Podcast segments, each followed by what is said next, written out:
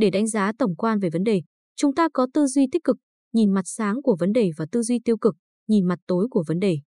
Sau khi có cái nhìn tổng quan, để giải quyết vấn đề ấy chúng ta có tư duy vấn đề và tư duy giải pháp. Tư duy vấn đề Tư duy vấn đề là dạng tư duy tập trung suy nghĩ và phân tích vào nội tại vấn đề cùng các hậu quả diễn tiến có thể xảy ra.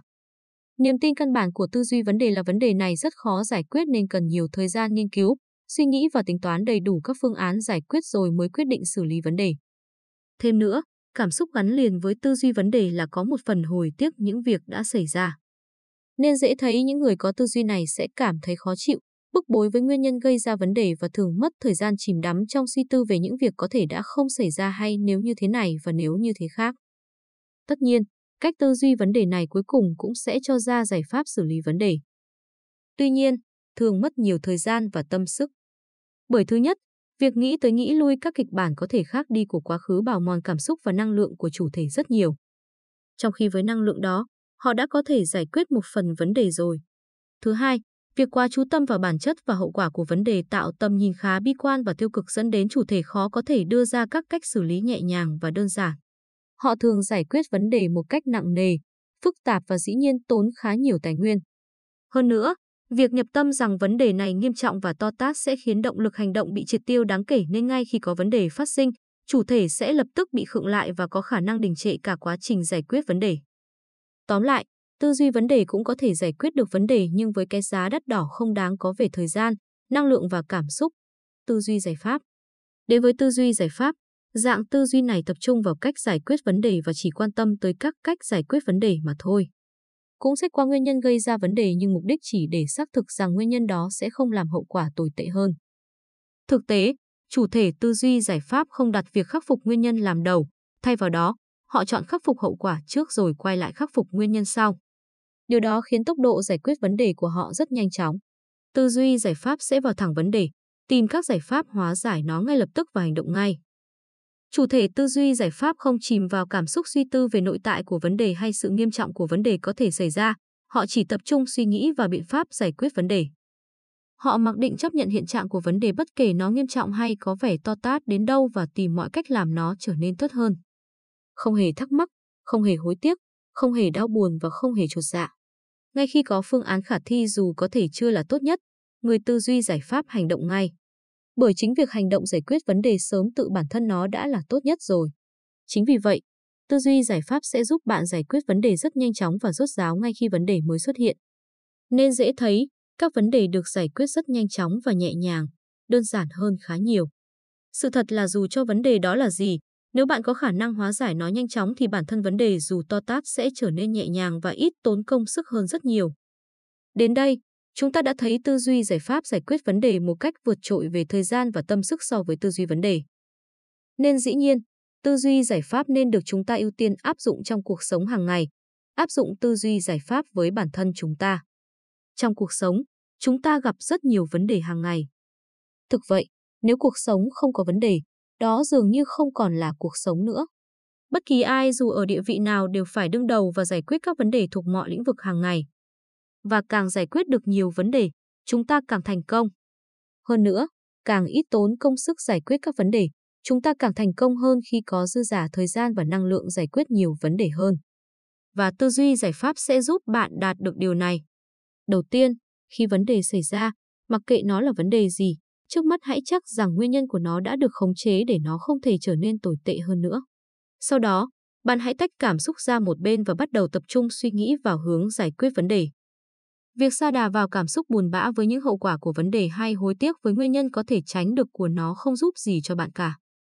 Cứ để mọi thứ sang một bên, tập trung đầu óc vào cách giải quyết vấn đề. Ngay khi có phương án giải quyết vấn đề, hãy hành động ngay. Càng hành động sớm, hậu quả càng nhẹ và bạn càng có động năng tiến tới giải quyết hoàn toàn vấn đề. Bạn không cần phải có cho mình một phương án hoàn hảo giải quyết 100% vấn đề, chỉ cần ngăn vấn đề trở nên xấu hơn và giảm nhẹ hậu quả của nó là cơ bản đạt yêu cầu. Sau khi hành động bước đầu thành công, bạn tiếp tục suy nghĩ để tìm ra cách giải quyết các phần còn lại của vấn đề. Và tiếp tục hành động liên tục như vậy đến khi hoàn thành mức độ giải quyết vấn đề của bạn ở mức cơ bản hay hoàn hảo. Cuối cùng, sau khi giải quyết xong vấn đề, rút ra ngay bài học để phòng ngừa nguyên nhân vấn đề xảy ra lần nữa. Rồi ngay lập tức, chuyển trạng thái sang giải quyết vấn đề khác. Thực sự, giải quyết vấn đề ổn thỏa là thành công nhưng việc ngồi chiêm niệm và tự hào với bản thân quá lâu cũng gây hao phí thời gian và năng lượng giống như lúc bạn sa đà vào nguyên nhân và độ nghiêm trọng của vấn đề khi nó chưa được giải quyết vậy. Hãy tiếp nối thành công này bằng thành công khác. Tự hào một thoáng rồi ngay lập tức chuyển sang giải quyết vấn đề tiếp theo. Không có thời gian cho sự tự mãn và rõ ràng, bạn có thể tự mãn vào cuối ngày trước khi đi ngủ. Còn trong ngày, khi mọi chuyện đang xếp hàng để bạn giải quyết, thì cứ tập trung giải quyết và giải quyết chúng. Không suy nghĩ lang mang cũng như không phí năng lượng cho cảm xúc ngoài lề kể cả tích cực lẫn tiêu cực. Thực sự, chúng ta giải quyết vấn đề bằng lý trí và hành động duy lý, còn cảm xúc chỉ là vị khán giả đang quan sát chúng ta mà thôi. Đừng để vị khán giả ấy bắt bạn dừng việc đang làm mà trò chuyện với nó. Dù cảm xúc có tốt xấu thế nào, bạn vẫn đang mất đi thời gian và năng lượng cho những cảm xúc ấy. Hãy chỉ tập trung vào giải quyết vấn đề, chỉ có như vậy bạn mới có cơ may giải quyết hết những vấn đề cần giải quyết trong ngày. Để tạo một điểm neo trong tiềm thức, bạn cứ nhập tâm từ khóa giải pháp rồi liên tục tiếp cận các vấn đề khác nhau. Giải pháp sẽ tuôn ra như suối để bạn có thể lựa chọn và hành động ngay lập tức. Đó là cách bạn có thể áp dụng tư duy giải pháp để giải quyết vấn đề tối đa cả về số lượng và chất lượng. Áp dụng tư duy giải pháp để giải quyết vấn đề cùng người khác. Đầu tiên, khi phải giải quyết vấn đề cùng người khác, hãy xác định cách tư duy của họ. Nếu họ tư duy vấn đề, họ sẽ lấy đi khá nhiều năng lượng và thời gian của bạn khi liên tục chất vấn và nghi ngờ các cách giải quyết vấn đề của bạn. Người tư duy vấn đề luôn có lý do để phủ định hướng giải quyết vấn đề của bạn và điều đó khiến bạn cảm thấy bí đường. Thực sự, nếu vấn đề là một bức tường, hướng tiếp cận của người tư duy vấn đề sẽ là tiến sát bức tường nhất có thể rồi nhìn chằm chằm vào nó và chôn chân tại chỗ. Lúc đó, họ chỉ có thể nhìn thấy bức tường nên dễ hiểu họ khó lòng nào thấy được con đường vượt qua bức tường mà bạn vạch ra.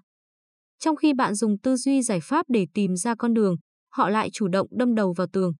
Rõ ràng, hai hướng tư duy khác nhau sẽ không thể hòa hợp để cùng nhau giải quyết vấn đề. Nên với trường hợp này, bạn không cần quá cố gắng thuyết phục họ thấy được góc nhìn của bạn. Chỉ cần trình bày cách giải quyết vấn đề của bạn, nếu họ không đồng ý và không đưa ra được cách giải quyết nào khác, bạn hãy đề xuất mỗi người thực hiện một cách riêng để giải quyết vấn đề. Sau đó, hãy hành động theo con đường của bạn. Trong trường hợp bắt buộc phải có sự đồng thuận mới đủ thẩm quyền giải quyết vấn đề, hãy thúc ép và đặt ra hạn mức thời gian để người tư duy vấn đề đẩy nhanh quá trình tư duy của họ. Nếu tới thời hạn, họ nảy ra được một cách giải quyết vấn đề, bạn được thêm một cách giải quyết vấn đề để lựa chọn. Nếu không, mặc định phương án duy nhất của bạn sẽ được chọn. Hãy làm rõ với người tư duy vấn đề rằng thời gian có hạn và bản thân việc dành quá nhiều thời gian suy nghĩ tới lui đã đánh mất thời gian giải quyết chính vấn đề họ đang suy nghĩ. Thực tế, hành động chính là cách duy nhất để giải quyết vấn đề và việc ngồi suy nghĩ để tìm cách hành động tốt nhất chỉ đẩy cách hành động tốt nhất ấy về tương lai bởi mỗi thời khắc trôi qua, cách hành động tốt nhất đã thay đổi rồi. Áp dụng tư duy giải pháp để giải quyết vấn đề cho người khác. Trong cuộc sống thường ngày, bạn sẽ gặp rất nhiều trường hợp người khác nhờ bạn giải quyết hộ vấn đề của họ. Nếu chúng là những việc đơn giản và không mất nhiều thời gian thì hoàn toàn ổn cả. Tuy nhiên, thông thường những việc đơn giản và không mất nhiều thời gian thì mọi người tự làm được nên họ sẽ nhờ bạn làm những việc phức tạp và tốn nhiều thời gian công sức. Rõ ràng, nếu chấp nhận thì bạn sẽ hụt hơi khi mất đi lượng tài nguyên khá lớn hàng ngày và trễ nhịp khi không hoàn thành công việc theo tiến độ của bạn được. Nếu từ chối thì dễ gây mất thiện cảm. Vậy giải pháp ở đây là gì? Đầu tiên, hãy chấp nhận giúp họ vài lần đầu.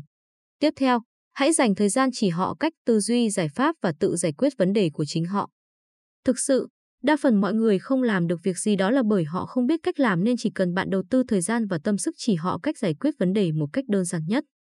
Dĩ nhiên họ có thể tự giải quyết vấn đề và lần sau sẽ không cần nhờ bạn nữa. Hơn nữa, cảm giác dần dần làm được điều bản thân không làm được rất tuyệt vời, Điều đó khiến mọi người tự tin hơn và họ sẽ trân trọng bạn hơn. Tóm lại, hãy làm mọi người tự tin hơn rồi họ sẽ không cần nhờ bạn nữa. Trong trường hợp bạn gặp những người lười biếng, vốn không muốn tự làm mà thích nhờ và người khác hết lần này đến lần khác. Rõ ràng họ đang lợi dụng mọi người và chiếm đoạt tài nguyên của họ. Với nhân cách như vậy, bạn không cần ngại mất lòng vì sớm muộn cũng sẽ có lúc bạn không làm giúp họ được và họ sẽ không chơi với bạn nữa. Nên cũng chỉ giúp đỡ vài lần rồi bày tỏ thiện chí muốn giúp họ tự làm, họ không đồng ý thì sau này bạn cứ mặc định từ chối họ. Bạn có thể lựa lời để từ chối hoặc nói thẳng là đang bận, miễn sao đừng để họ tiếp tục lợi dụng tài nguyên của bạn là được. Đôi khi bạn phải thẳng thắn với một số người chỉ vì họ không xem sự từ chối lịch sự là từ chối thật. Tóm lại, với những người tốt hãy giúp họ tư duy giải pháp để họ tự giải quyết vấn đề, Còn với những người xấu hãy mặc định từ chối sự chiếm dụng thời gian và năng lượng của họ. Thực tế, bạn không nhất thiết phải làm hài lòng mọi người, nhất là những người không xứng đáng để bạn làm hài lòng. Tổng kết lại, bạn đã thấy cách tư duy giải pháp giải quyết vấn đề trong cuộc sống một cách nhiều, nhanh và nhẹ. Bạn cũng đã thấy cách đương đầu với những người tư duy vấn đề hay chủ đích trưng dụng tài nguyên của bạn. Việc còn lại là mức độ bạn áp dụng tư duy giải pháp vào cuộc sống cũng như khả năng bạn nhập tâm giải pháp tới đâu. Càng thấm nhuần từ khóa giải pháp bạn sẽ giải quyết được rất nhiều vấn đề có thể xem là hóc búa, nan giải, nặng đầu, to tát, nghiêm trọng và nhất là không giải quyết được. Thật vậy, chỉ cần bạn luôn hướng về phía giải pháp, giải pháp giải quyết vấn đề sẽ luôn xuất hiện. Chúc các bạn giải quyết được mọi vấn đề lớn nhỏ trong cuộc sống một cách nhẹ nhàng, nhanh chóng và nhiều nhất. Nếu được, bạn hãy lan truyền tư duy giải pháp của mình cho những người thân cận để bạn có thể yên tâm rằng, dù không có bạn bên cạnh, những người thân yêu đều có thể tự giải quyết mọi vấn đề của họ một cách đơn giản và bình an.